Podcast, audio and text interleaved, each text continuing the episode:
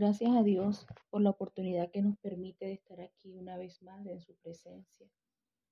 Es hermoso estar en la presencia de Dios.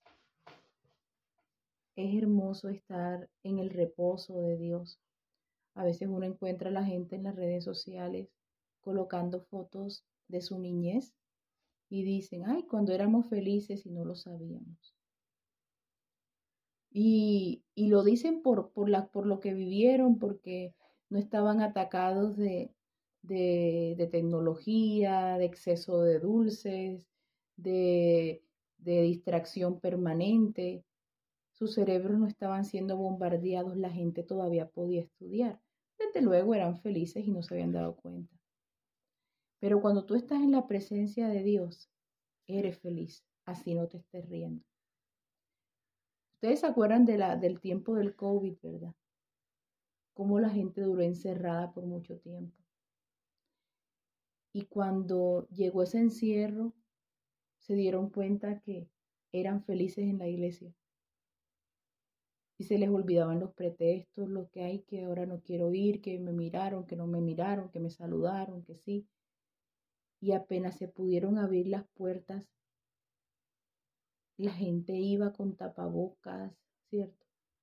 A buscar lo que de verdad les convenía, lo que de verdad les hacía felices. El reposo es un regocijo completo. Bueno, ya habiendo dicho esto, me gustaría recordar un poco lo que hemos venido dando sobre lo que es el reposo. ¿Qué dimos a la primera, la primera enseñanza? Que qué era el reposo, ¿cierto? La segunda, ¿cuál fue? ¿El reposo de qué?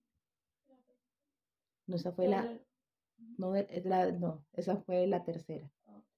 La segunda fue el reposo de qué? De la tierra, ¿sí? Y estuvimos hablando de, de por qué la tierra no está en reposo y qué le da el reposo a la tierra. El pecado es la causa de la inquietud de la tierra. Y la sal de la tierra son los hijos de Dios, su pueblo, su pueblo amado, que es la que le da la estabilidad a la tierra. Ayer, la semana, bueno, ayer estuvimos hablando sobre el reposo de las bestias, ¿sí? Cómo aún las bestias y, la, y las aves, los animales de, de sacrificio, cómo tenían que derramar su sangre para mantener el reposo sobre la tierra para que el pecado del hombre se aplacara. ¿Se acuerdan? ¿Y quién trajo la calma? ¿Quién trajo el reposo? ¿Con qué lo trajo? ¿Qué hizo? Cuando murió en la cruz y finalmente derramó una sangre digna y pagó el precio por todos los pecados. Y hablamos del episodio del pesebre, ¿se acuerdan? ¿Quiénes, fue, ¿Quiénes estuvieron el día del nacimiento de Jesús? Habían animales, porque a ellos también les convenía ese nacimiento, esa, esa llegada, ese, esa manifestación en carne de Cristo. Los pastores, ¿quiénes más? Los pastores representaban a los pobres de la tierra. ¿Sí? Los sabios, los magos, representaban a los, a los que tienen a los sabios, a los que tienen sabiduría, a los que buscan la sabiduría en la tierra. ¿Y quiénes más estuvieron ahí? los que anunciaron que a los pastores, los ángeles. Y miren cómo, cómo el Señor se torna en ese reposo definitivo a la tierra. Bueno, hoy vamos a hablar del reposo, pero vamos a verlo como el reposo. El reposo e, en tipo es Cristo. Cristo es nuestro reposo. Pero vamos, hoy vamos a hablar del reposo representado en la historia del hombre. En cuatro formas se ha manifestado el reposo en, el, en la vida de los hombres. No vamos a hacer esto sin antes leer, darle base a todo lo que vamos a decir. Hechos capítulo 17. ¿Qué dirá Hechos capítulo 17? ¿Quién tiene idea?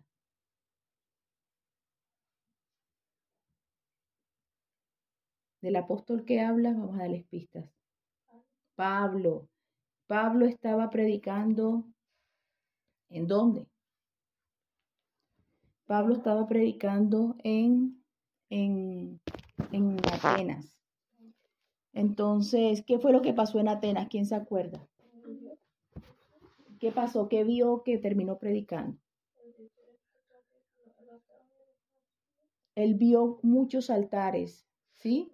Él vio muchas estatuas. Y entonces las estatuas representaban una necesidad de, diferente de, los atenienses. Pero le llamó la atención en particular no dos altares, no tres altares, sino cuántos? Un altar que decía que al Dios desconocido. Miren cómo el hombre representa la necesidad de Dios. Lo que les, les, les dije, acabé de decir, no pusieron tres altares por si se me olvidaban tres, por si se me olvidaban cuatro, pusieron uno porque el corazón, el alma del hombre clama por una justicia por una salvación. Vamos a, darle, eh, vamos a abrir las, las palabras de Pablo en su predicación. No vamos a leerlo todo, solo vamos a leer desde el 24 al 31 por ahí. Leo en el nombre de Jesús, Hechos 17, 24 dice así. El Dios que hizo el mundo y todas las cosas que en él hay, siendo Señor del cielo y de la tierra, ¿no habita en qué? En templos hechos de manos humanas, ni es honrado por manos de hombres, como si necesitase de algo, pues Él es quien da a todos vida y aliento y todas las cosas. Y de una sangre ha hecho todo el linaje de los hombres, para que habiten sobre la faz de la tierra y les ha prefijado el orden de los tiempos y los límites de su habitación, para que busquen a Dios y si en alguna manera, palpando, puedan hallarle, aunque ciertamente no está lejos de cada uno de nosotros, porque en Él vivimos y nos movemos y somos, como algunos de vuestros propios poetas también los, lo, lo han dicho porque linaje suyo somos. Siendo pues linaje de Dios, no debemos pensar que la divinidad sea semejante a oro o plata o piedras, esculturas de arte y de imaginación de hombres. Pero Dios, habiendo pasado por alto de esa de esta ignorancia, ahora manda a todos los hombres en todo lugar que se arrepientan por cuanto ha establecido un día en el cual juzgará al mundo con justicia, por aquel varón a quien designó, dando fe a todos con haberle levantado de entre los muertos. Miren eso. Esto es un, uno de muchos ejemplos de la, acerca de la razón por la cual tenemos una Biblia en la mano. Si a ti te tocara pensar cuál es el mensaje central de la Biblia, cuál es el llamado de la Biblia, cuál es el qué es lo que qué es lo que proclama la palabra de Dios en diferente, en las bocas de diferentes hombres, en la boca de diferentes profetas, profetas en el Antiguo Testamento, creyentes, pastores, apóstoles. ¿Qué es lo que clama la Biblia? ¿Cuál es el mensaje bandera? ¿Por qué tenemos Biblia? Porque aquí lo dije, aquí lo leímos. Vamos a repetirlo. Ahora manda a todos los hombres en todo lugar que se arrepientan. El arrepentimiento causa un reposo en la vida del hombre. Ese es el reposo del hombre, el arrepentimiento. ¿Sí? El arrepentimiento. Cuando tú estás arrepentido y te pones en paz con alguien, eso, eso te deja inquieto y te deja estresado. Cuando ya te perdonan, ¿cómo te sientes? Tranquilo. No perezoso ni somnoliento. Tranquilo. Sientes paz. El reposo ha llegado nuevamente.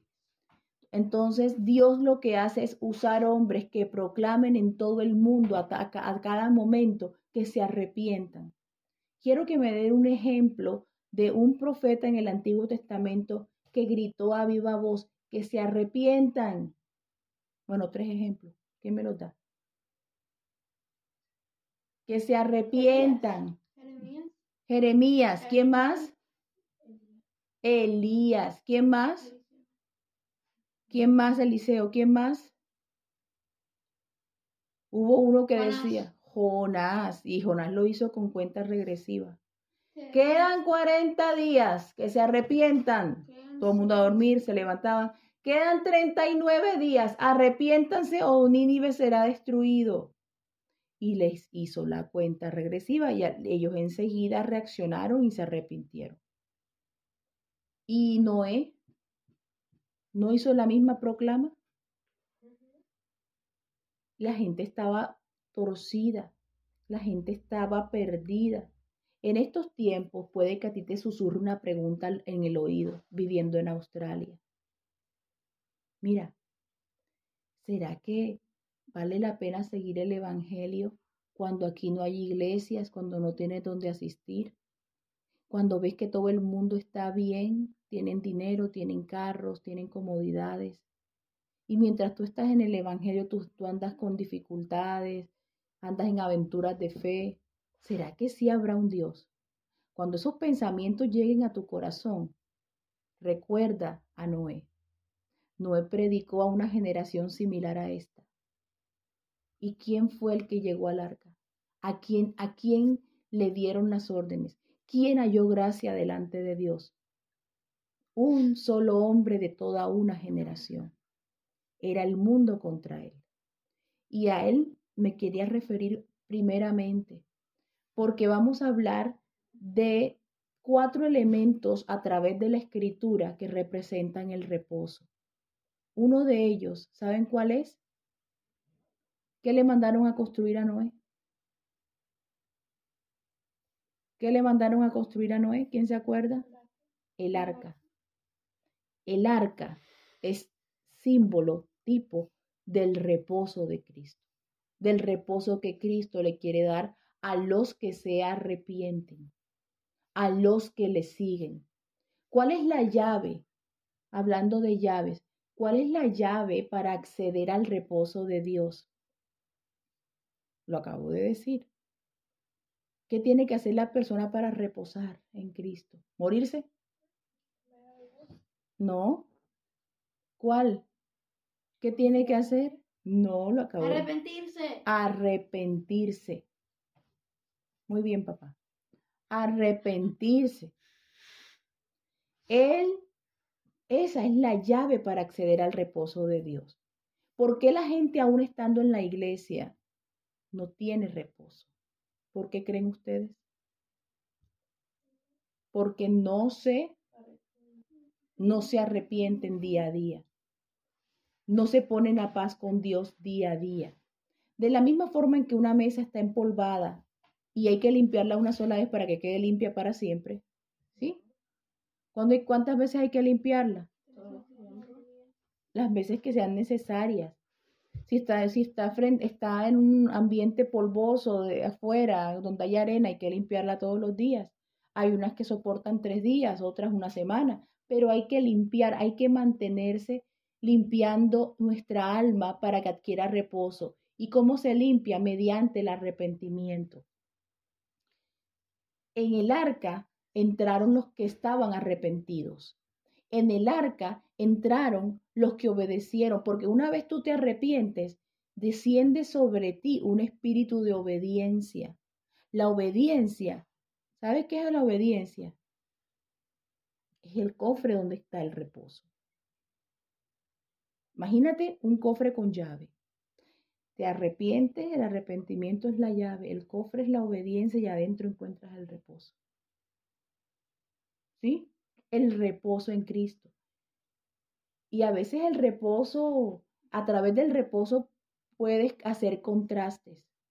A través de tu reposo no vas a parar de ver la gente en el mundo diciendo que están divertidos, que están pasándola bien, que son gente cool, como dicen ahora y vas a ver tu propia vida y vas a ver la de ellos. que son muy, vidas muy diferentes. Así le pasó a los que estaban dentro del arca. Mientras estaban en el arca, a salvo, con los animales, sustentados por Dios en medio de una tremenda de ira. Imagínate una ira de Dios por agua que hundió toda la tierra. No hay tsunami en las noticias que se iguale a eso que pasó ese día. Y no habían periodistas. Pero fue de las cosas más desastrosas porque hasta los periodistas, si no se hubieran arrepentido, hubieran muerto. Se lleva al camarógrafo, se lleva al, al del micrófono. No, e, era, era irreportable. Era una ira de Dios como para esconderse. Y eso fue lo que Dios les dio a ellos en el arca les dio un, un reposo, un lugar de reposo, un escondite, un escondite movible, sacudible, volteable. Y ahí estaban todos. Entonces hay veces que tú estás dentro del arca y escuchas los gritos de los que están afuera. De la forma en que eres un creyente y escuchas los gritos de la gente que sufre afuera porque también se oye. Si tú te bajas del arca, si tú te cansas de Dios, ¿por qué? ¿Cuál es lo contrario al reposo? El cansancio. O estás cansado o estás reposado. Si tú te cansas de oír a Dios, el reposo se aleja de ti. ¿Y entonces qué vas a querer hacer? Hoy que desespero me quiero salir de esta arca. Hombre, mientras esperas que las aguas del problema bajen, ¿por qué no agradeces a Dios que te salvó la vida por encima de toda una generación? ¿Sí me hago entender? Porque mientras estás pensando y estás dejando que lleguen dudas a tu mente, ay, ¿será que sí vale la pena que yo siga a Dios? No hay iglesias por aquí, toda la mayoría de la gente sigue sus cosas y se ven bien, ¿seré yo el equivocado? Mejor, en vez de prestarle tu mente a las dudas, Dale tu mente al reposo. Dale tu mente a la fe, a creer que hay un Dios que viene por ti. Que como Noé, condenaremos esta generación. Porque hablamos, porque dijimos lo que estaba pasando, porque manifestamos que había un Dios, pero ellos no lo creyeron. Es mejor que uno diga lo que tiene que decir para que la sangre de aquellos que no van a creer no caiga sobre nosotros. Ese es un ejemplo de reposo. Y en ese reposo estuvieron nadando como un año. Y salieron de ahí con una alegría. Salimos, pero ya pasó la ira. Y en los momentos de la ira de Dios, escóndete en su reposo. Siempre el Hijo de Dios va a tener reposo aún en los momentos de juicio o manifestación de la ira de Dios. Otro ejemplo de reposo, ¿saben cuál fue? La estadía en el desierto. La estadía en el desierto. Ese, ese fue el reposo de los, de los hijos de Israel. Ahí ellos pudieron refugiarse, ahí ellos pudieron estar. El desierto fue un reposo.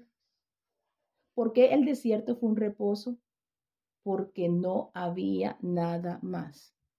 Y lo que encontraban en el, en el desierto, eh, ¿qué, ¿qué encontraron ellos en el desierto? Una columna de nube. ¿Qué más encontraron? Una columna de fuego. ¿Qué más encontraron ahí? Maná. ¿Y qué más encontraron? ¿Agua de dónde? ¿De la qué? No, de la roca de la roca, de la roca, de la roca, codornices, el monte Sinaí. Mira todo lo que han mencionado y a qué representa todo lo que ustedes mencionaron. A Jesucristo.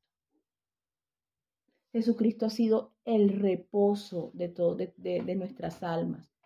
Dios mandó a llamar al padre de Israel, Abraham, al arrepentimiento y él formó una familia la cual Dios bendijo.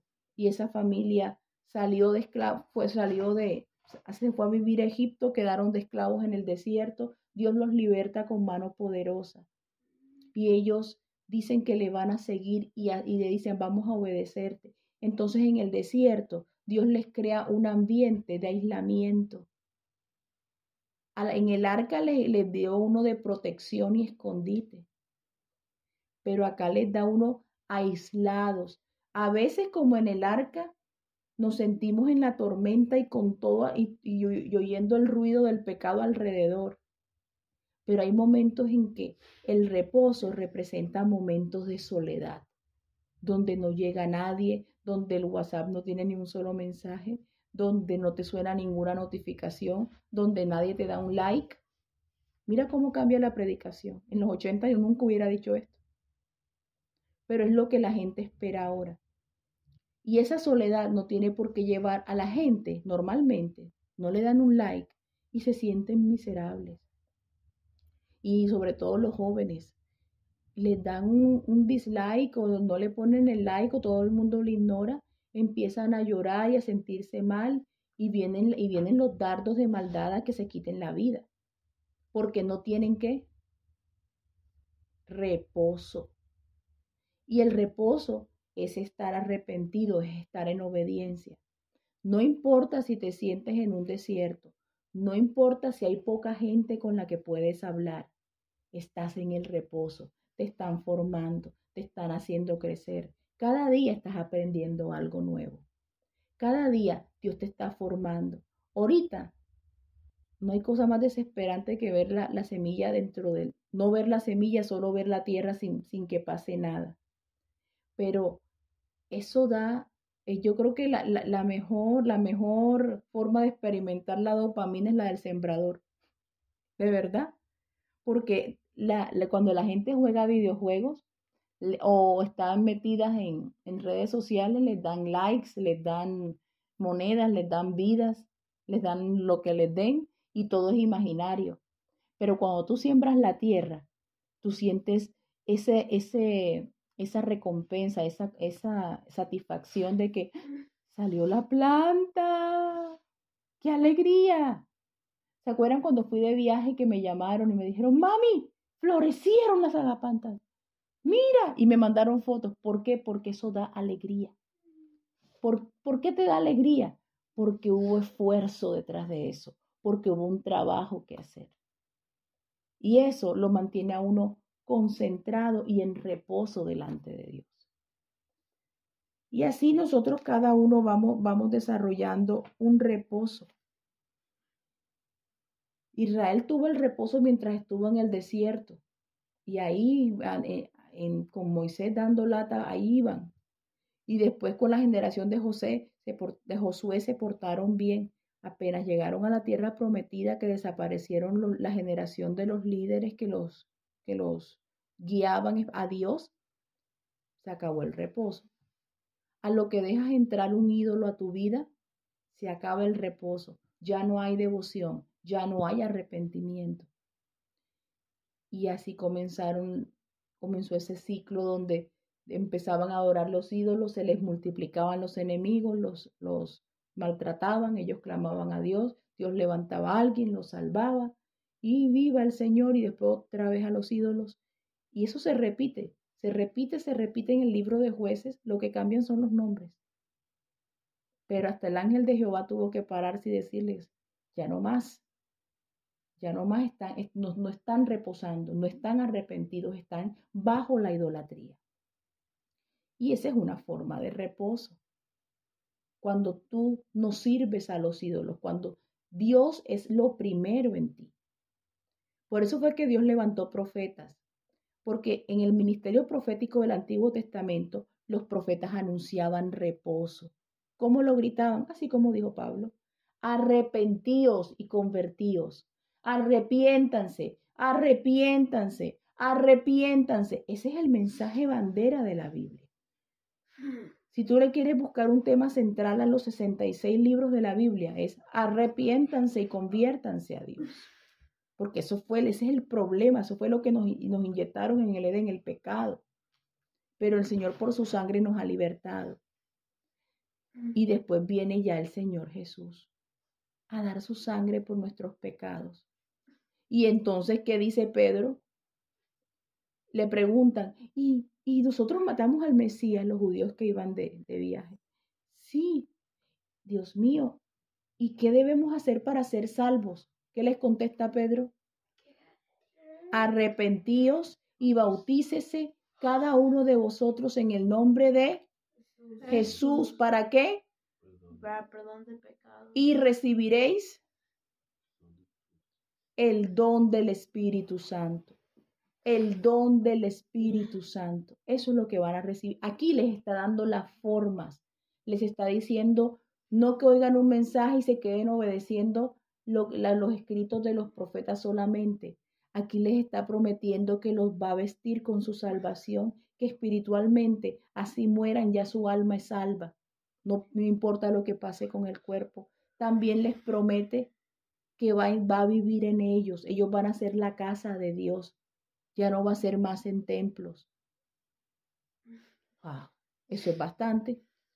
El reposo de Dios ahora espiritual metido en tu vida, metido ahí, enclavado en tu corazón, para que tú puedas tener una vida digna, una vida santa, una vida en la que Él te dirija. Ya las cosas que hacías, lo que decías, las formas en que te comportabas con otros desaparecen porque llegó un gobernante, un gobernante de amor, de poder, de salvación, de perdón a tu vida. Y Él ha tomado las llaves de tu corazón. Por eso es que nosotros tenemos reposo en Cristo. Claro, aquí, así como los pájaros que están alrededor molestando a las aves bonitas, Siempre vamos a encontrar quien moleste a los que están en reposo. Al enemigo no le gusta que tengan reposo. A las fuerzas de las tinieblas no le gusta que los, los creyentes tengan reposo. Porque si los creyentes tienen reposo, la tierra también tiene reposo. ¿Cómo se puede eh, notar ese reposo? Los avivamientos.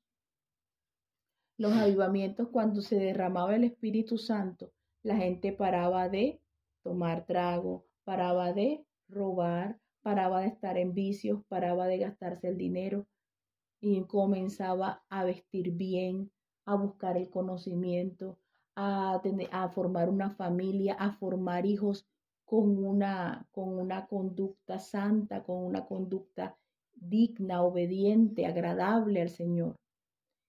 Y la gente traía reposo, los creyentes los creyentes de la iglesia en tiempos de, de los apóstoles traían reposo a la tierra donde iban.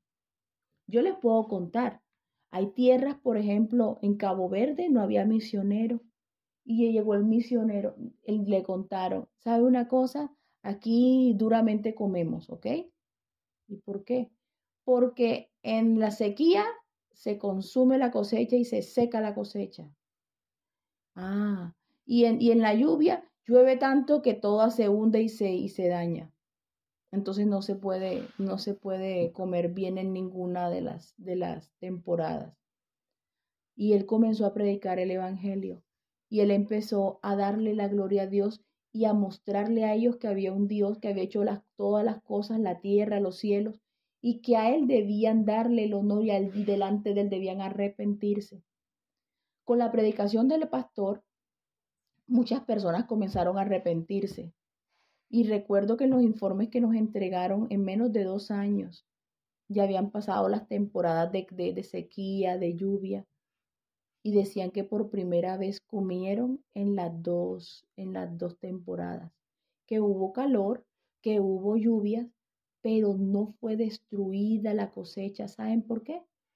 Porque la gente se había arrepentido. Y cuando la gente se arrepiente, trae reposo a la tierra donde vive. Va a llegar un día en que ya no va a ser más la tierra, ya no va a ser más el arca, ya no va a ser más el desierto, ya no va a ser más la iglesia ni la casa donde vives en la tierra, sino que ahora va a ser un reposo definitivo en los cielos. Y eso es lo que el Señor quiere que vivamos, eso es lo que Dios quiere que experimentemos, su reposo, la santidad de Él, donde, allá en un lugar donde no se discute si falda, si maquillaje.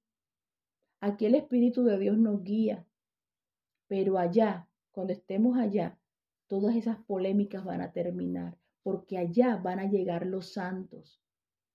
Y los que son santos O sea, los que viven en reposo no viven en polémicas, porque las polémicas y las discusiones vienen por la cultura griega, que vive cuestionando la verdad. Por eso, esa fue la, herencia que, que aprendimos y la gente educada pues hace polémica, hace debates, porque hay que discutir. Pero ¿qué dice la Biblia? Indiscutiblemente. Y dice en inglés, without controversy. Grande es el misterio de la piedad. Dios fue manifestado en carne, visto de los ángeles, predicado al mundo. Él, él, ha venido, Él es Dios hecho carne y Él ha venido para salvación. No hay, no hay, allá en el cielo no hay lugar para discutir. El que discute no está en reposo. Por eso es que hay que tener de Dios la salvación clara, el mensaje bandera claro. Si Dios me manda que yo me arrepienta, yo me arrepiento. Si Dios me manda a, que me despoje de algo, yo lo hago porque a lo que lo haga, yo sé que eso me va a traer reposo. Yo me acuerdo cuando estaba de tu edad, Gaby, yo usaba capul o china, el flequillo que le llaman. Y un día el pastor me pidió que me lo quitara. Y yo me sentí tan ofendida. Y como un hermano mayor puede interferir en los asuntos de una joven de 13 años, ¿por qué? Es mi vida, es mi elección, es lo que yo quiero hacer. ¿Cómo me lo va a quitar? Yo estaba indignada, estaba molesta. Pero ¿por qué si yo tengo una frente tan grande? Yo lo hago es por, porque no, para no verme con la frente tan grande. Y entonces, así pensaba, y llegó mi mamá y, y con toda la sabiduría y el cuidado me cogió y me dijo, hoy te voy a peinar yo. Mi mamá no era de peinarme.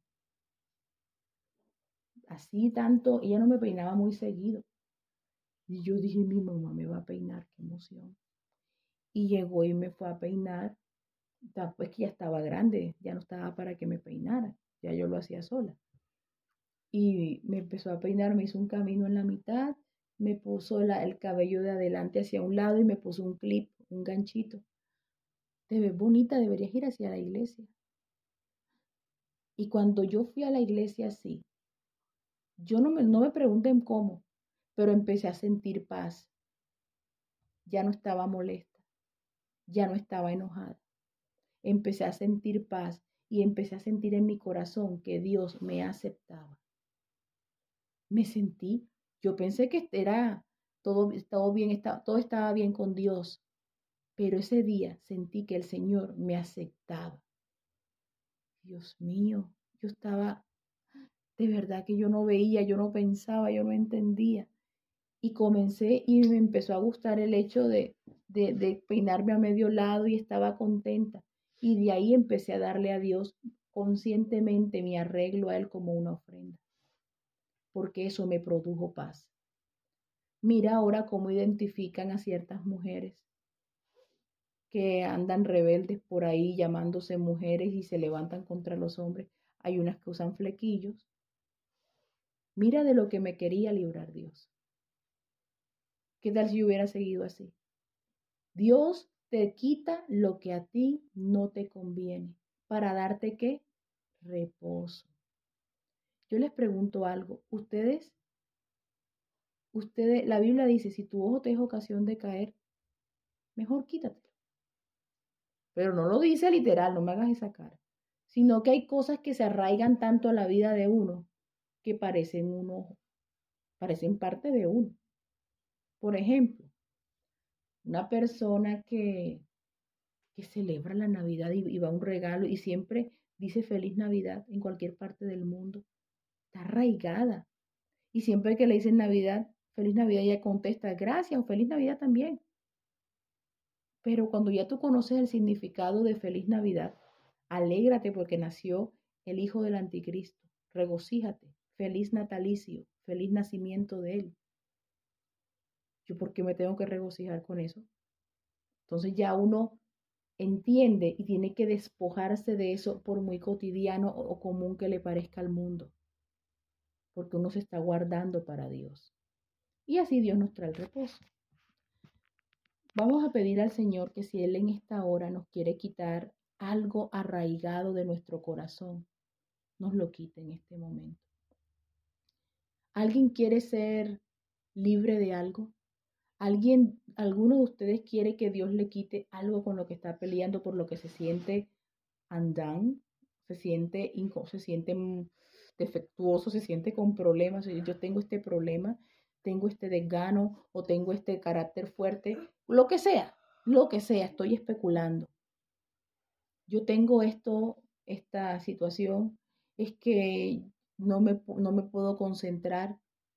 Señor, dame una mente estable, dame una mente sentada, que yo me pueda concentrar, que yo pueda de pronto em, manejarme para gloria de tuya, ¿sí? Vamos a orar y vamos a, a ponernos en las manos del Señor. Vamos a decirle, Dios de los cielos, Padre amado, aquí está tu presencia. Aquí está, Señor. En medio de la quietud sabemos que aquí está. En medio del silencio, de la oscuridad de la noche, sabemos que tu presencia se mueve aquí, Señor. No pases de largo. Quédate a vivir en nuestra casa. Este es tu lugar. No eres un invitado, eres el propietario de ella. Te damos la llave de nuestra casa, te damos la llave de nuestras vidas, te damos la llave de nuestro corazón. Pero por favor, llévate lo que no es tuyo. Aparta de nosotros lo que nos separa de ti. Danos fortaleza y estabilidad para poder cumplirte, para poder predicar tu palabra, para poder hacer tu voluntad. Gracias por tu presencia y tu grande amor en este lugar, Espíritu Santo. Quédate aquí y danos reposo y ayúdanos a entender que este reposo perdura para siempre, no importa si aún estamos en la tierra. Gracias por tu grande amor y tu bondad. Gracias por tu presencia, Jesús. En tu nombre santo y precioso, mi Señor y Dios. Aleluya, amén y amén.